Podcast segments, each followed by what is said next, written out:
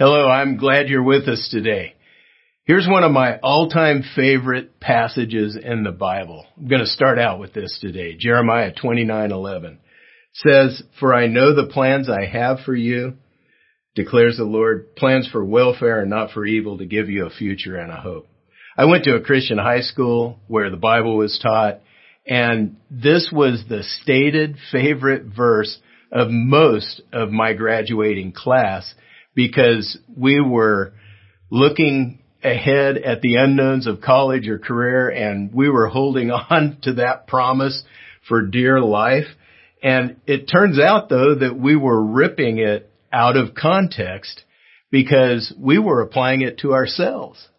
But it really, if you look at what God was saying through the prophet, you realize the prophet, uh, the promise isn't made to individuals, but to God's people as a whole. It applies to each person as they work together to benefit God's people by establishing, establishing themselves during the traumatic Babylonian exile. Here's the context. God's people, the nation of Israel, were in exile.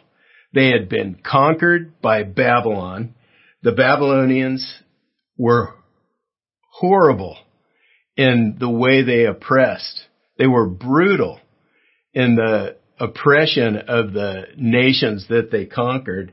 And if you back up to verse 10, you realize that they weren't going to realize the future that was promised to them until 70 years ahead. So the plans for the future were 70 years away, at least.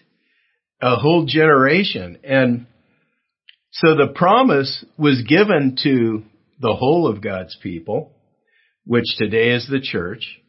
And the message behind the promise is to live today so that future generations are blessed. That's the idea here. And it, that still means a lot to me. Even though it wasn't you know, to me personally or to me individually, and it's not all about me. It's about the next generation. So that, that passage is still incredibly meaningful to me, even though I can't take it individually. In the meantime, God instructed through the prophet the people of God to put down roots, literally, they were to build houses, plant gardens, and enjoy the produce.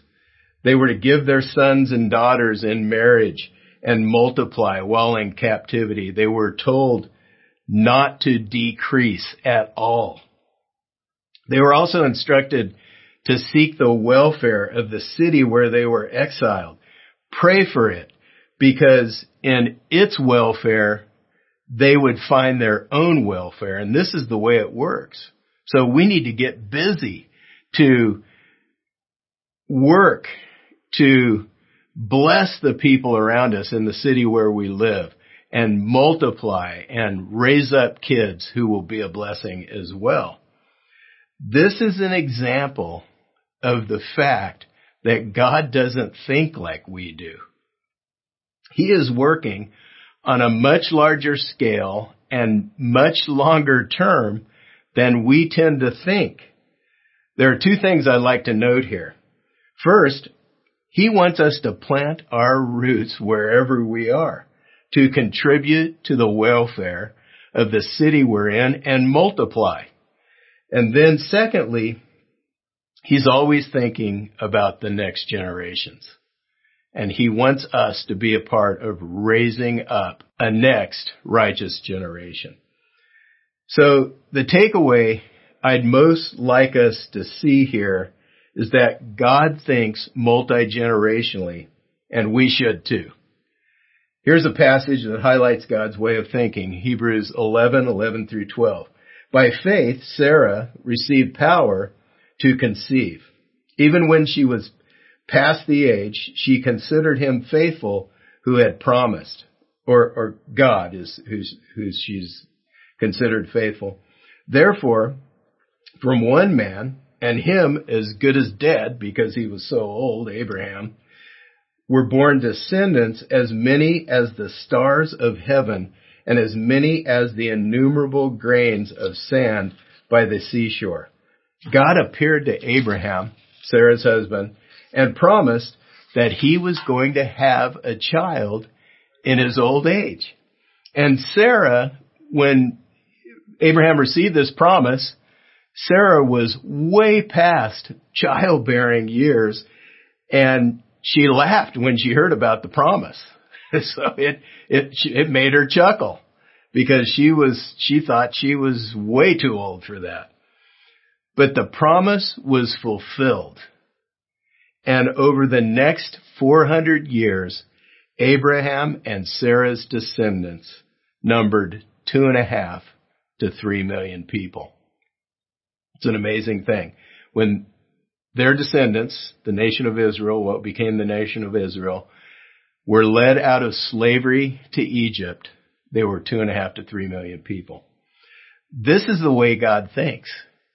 He has a multiplication and multi-generational mindset, and he wants us to adopt the same way of thinking. Here's a vision for the impact you could make through multiplication. If three children each have three children, and that continues every 20 years, then in 100 years, their parents would have 729 descendants. In 200 years, 177,147 descendants. And in 300 years, 43 million, 46,721 descendants. That's the power of multiplication. And this is what God wants us to focus on. He wants us to multiply and have a multi-generational mindset so that we're thinking about all the good, the, the people that we invest in, our kids and others that we invest in, all the good they could do in the future. We can impact the future by raising Christ following kids who raise Christ following kids and on into the future. And this pleases God and aligns with the way he thinks. We are called to live now to make maximum impact on future generations. We make the most impact by investing in the two centers for God's kingdom work. First of all, the church family is a place where multiplication and multi-generation uh, impact happens. In fact, a main analogy for the church in the Bible is that of a family. We're to be like family to one another. It's clear that God wants us to be a spiritual family to each other. 1 Timothy 5, 1 and 2 says, Do not rebuke an older man, but encourage him as you would a father, younger men as brothers, older women as mothers, younger women as sisters, in all purity. Now, nobody can replace your own flesh and blood, and God uses our physical family to shape us and make an impact on our lives, no matter our experience in it. But a major part of God's vision for the church is for us to be like a family to each other. Church members should aim then to be a blessing to the families of one another. A church family is a very valuable resource for raising our kids. My kids and many others in the congregation have benefited from the multiplied impact of godly examples to follow. Spiritual aunts, uncles, cousins. We, we've, we've as we walk through life together in the context of the church community, we're blessed by that. We're blessed by the multiplied number of examples and models that we can follow. We have people investing in kids through KidZone and CSM who turn out to be a major influence on the, the lives of our kids. And I, I want to encourage you then as a parent, get involved in the church community. Don't just stay on the perimeter, but dive into it. Of course, there's a pace of building trust, but I want to encourage you to dive in. I want to invite you to dive in. Parents should aim to include godly people in their family life and in the life of their kids. And if you do this wisely at a, a normal pace, it will be very beneficial to your kids and to you as you work to parent those kids and raise up the next righteous generation. If you don't have children to invest in, I want to encourage you, focus on developing spiritual children by helping unbelievers come to Christ. First Corinthians 4:14 through 16 says, I write this to you not because I want to make you feel ashamed, but to instruct you as my own dear children. For even if you have 10,000 guardians in your Christian life, you have only one father. For in your life in union, for in your life in union with Christ Jesus, I have become your father by bringing the good news to you. I beg you then, follow my example. Paul is sharing an experience here that I've had. I have men that I've invested in who have become like sons to me. And eventually they grow into brothers and it's, it, the relationship shifts, but wow, how fulfilling it is, how meaningful it is to have that kind of relationship.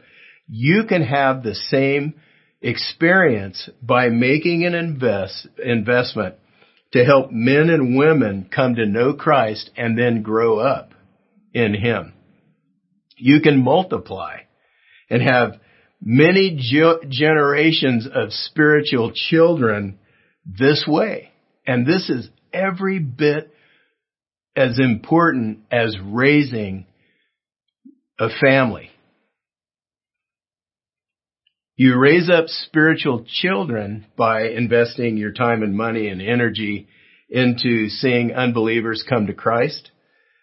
They come to know Him, helping the teachable and faithful among God's people to grow, and then helping the rising generation of kids to learn and know how to walk with God. As we do this, we can also be examples to them as we make our lives about God's kingdom and God's righteousness. That, that is a role we can play and you can have spiritual kids this way. It's an awesome privilege that we have of making this kind of investment. A second center of multiplication and multi-generational impact is your own family. First of all, we should raise our kids, you know, to walk with God and contribute to his mission. Ephesians 6 4 says, Parents, do not treat your children in such a way as to make them angry. Instead, raise them up with Christian discipline and instruction. Raising kids is a very high calling and duty, and it can be exhausting but it's well worth the energy expended because of the impact on the world that you make. It gives you a lot of purpose if you realize God's value for parenting. Parenthood is devalued in our world. In fact, uh, there are some people who want to separate parents and their kids uh, from the instruction they're receiving and allow the kids to make all kinds of decisions these days without the parents knowing it. But parenthood doesn't have a very high value. For instance, motherhood is seen as not significant enough for a person. In the eyes of many, you must add a career to motherhood if you want to be really significant in this world. But in the eyes of God, motherhood has all kinds of significance because it's moms who invest in their kids who are impacting the future generations. And if that can be well done, then what a blessing it is to the world. Fatherhood has a critical role also, but hey, it's closer to Mother's Day, so I'm talking about moms right now. Our kids need a mission that gives meaning to their lives, especially boys. They need something to focus their energy on. And I want to encourage you to focus on the mission that God has given us to accomplish through the church. Your family life is going to revolve around something. It has a distinct orbital path and it, it's going to orbit around sports, music, education, or something like that, possibly. These aren't bad, but family life shouldn't orbit around them.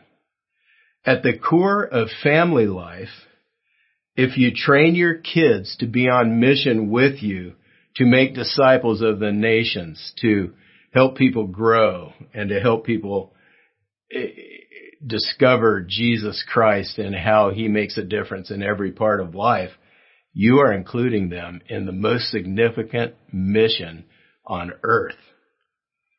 Their lives will have meaning and purpose as you work together to accomplish God's work that He's given you to accomplish through the church. Second, we must make sure raising Christ followers is our highest priority. the world competes for our hearts and for the hearts of our children for sure. This means that we must make raising our kids to walk with God our highest priority. That goal must be important, more important than money, pleasure, peace, education, opportunity in sports or music or another chosen endeavor or status. If something else is a higher priority to you, then you're going to pass that priority on to your kids. They're going to be able to see that and they will stumble in their walk with God. You must not put this priority at risk, the priority of raising kids to walk with God. You shouldn't put that at risk for lesser things. We parent our kids today with future generations on our heart. That's what God wants us to keep in mind. Ephesians shows us how to bless kids and future generations. Ephesians 6, 1 through 3 says, Children, obey your parents because you belong to the Lord. For this is the right thing to do. Honor your father and mother. This is the first commandment with a promise. If you honor your father and mother, things will go well for you and you will have a long life on the earth. It is not self-serving to teach your, teach your kids to obey you. might feel like that sometimes, but it's not. It's for their good. Because if they learn to obey you while they're under your roof and follow your authority, things are going to go well for them. You're setting them up for a blessed future. If they learn to live under your authority well, because they belong to the Lord, the rest of their life living under authority because all of us live under some kind of authority. The rest of their life is going to go well. That's the promise here. We must remember that the example we're setting now and the training we're giving will impact the future generations of our descendants. So we need to keep that in mind. That's what God's encouraging us to do. Deuteronomy 5:29 says, Oh, that their hearts would be inclined to fear me and keep all my commands always, so that it might go well with them and with their children forever. Parenting is a major sacrifice for sure. It wears you out if you do it the right way. You gladly sacrifice now though to bless future generations of your descendants. At least that's, that's the attitude we should take. Children can become nations over time. And if they're raised well, they will become a force for good. A collective force that makes a tremendous amount of impact in the world. Just like the nation of Israel grew from Adam and Sarah and his one child, Isaac, to be two and a half to three million people by the time they left Egypt, we can, we can have the same impact on the world. It makes a difference. We need to a vision like this so that we can give our children a vision for the impact we can make on generations to come. And we need to set the example of sacrifice now so that our kids aren't deceived by the culture into thinking that the point of our lives is personal peace and affluence. We need to guard against that. We need to set another example. If you don't have kids right now, I want to encourage you to set your heart on having spiritual children. Invest your time, money, energy in bringing people into God's kingdom by sharing the good news with them, the gospel about Jesus Christ. Invest in the kids that God brings into your life by setting an example and getting time with them. Serve in the church and Kids Zone and in other ways, and you will have a part in raising up the next righteous generation. It's a great privilege that we have in doing this and serving this way. Jeremiah 29:11, just to remind you, says, "For I know the plans I have for you," declares the Lord, plans for welfare and not for evil, to give you a future and a hope. This promise was fulfilled 70 years after it was given. We sacrifice now to raise up the next righteous generation. Jesus said that when you lose your life, you find it. And that's kind of what you do as a parent. You set, you delay your own gratification. You set that aside to serve your kids, to help your kids, to train your kids, and to set an example for them. And when you do that, you find all kinds of meaning and purpose in your life. You find your life. You discover what your life is all about.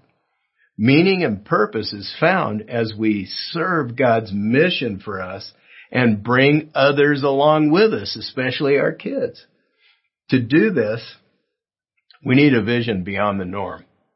We don't think like God does.